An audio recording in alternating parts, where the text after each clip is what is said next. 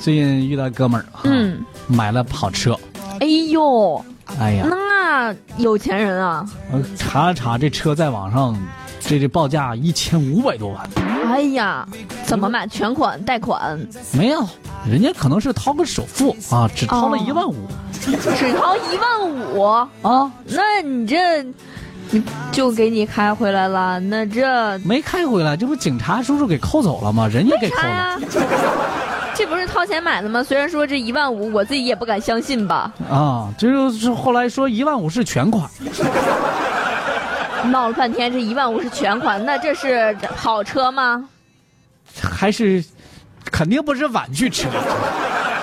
了解一下吧，嗯啊，最近说这个跑车造型兰博基尼车标，如果真的是一款兰博基尼跑车的话，差不多得上千万，是对不是？对对对，那大牛头的标志那可不是白牛上去的啊！嗯最近在南京的江宁，有一名女子自豪地说：“哎呀，花了一万五，连车牌带着我都买到手了，你看我厉害不厉害天哪，那这哎呀买的是真车吗？？”这个警察呢，在这个交管部门啊，抓拍到一张这个车辆违章的照片，这个系统对比有异常。哎，这个违章的车辆是一个红色的跑车，嗯车牌尾号是六八八，但这个车牌号呢，系统显示登记在一辆白色的比亚迪轿车上。哎，警方怀疑是这个红色的跑车是套牌儿，嗯，于是，在路面上对它进行稽查布控。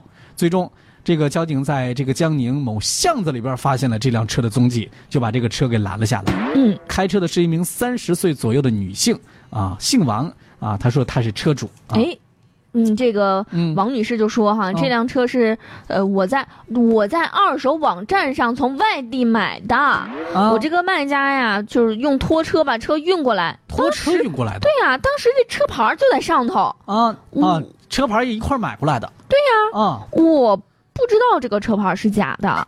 我也不知道这买车要去车管所上牌儿啊！你不知道买车的时候还得去车管所所登记一下，也不 知道。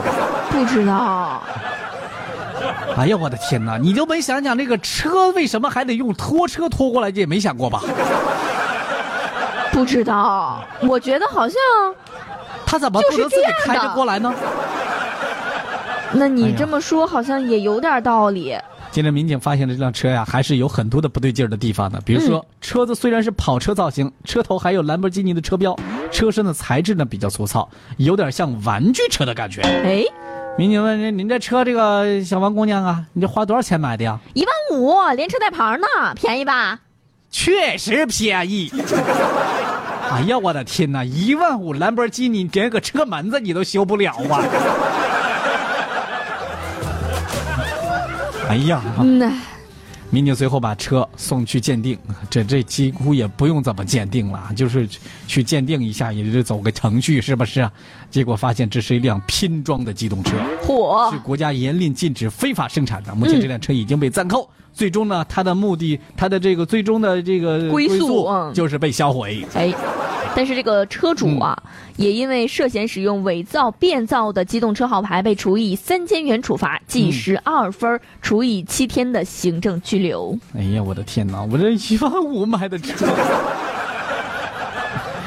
哎呀，那这一万五，五我买来的兰基博尼啊，引发了网友的热议。兰基博尼。对，但是你知道粗糙？我看那个照片粗糙到什么程度啊？就是我觉得，我觉得就是我们家的电三轮儿坏了之后，那那挡板儿坏了，我爹焊了个铁板子，也比他这个平整，你知道吗？ 不是我们家电三轮儿看着平整的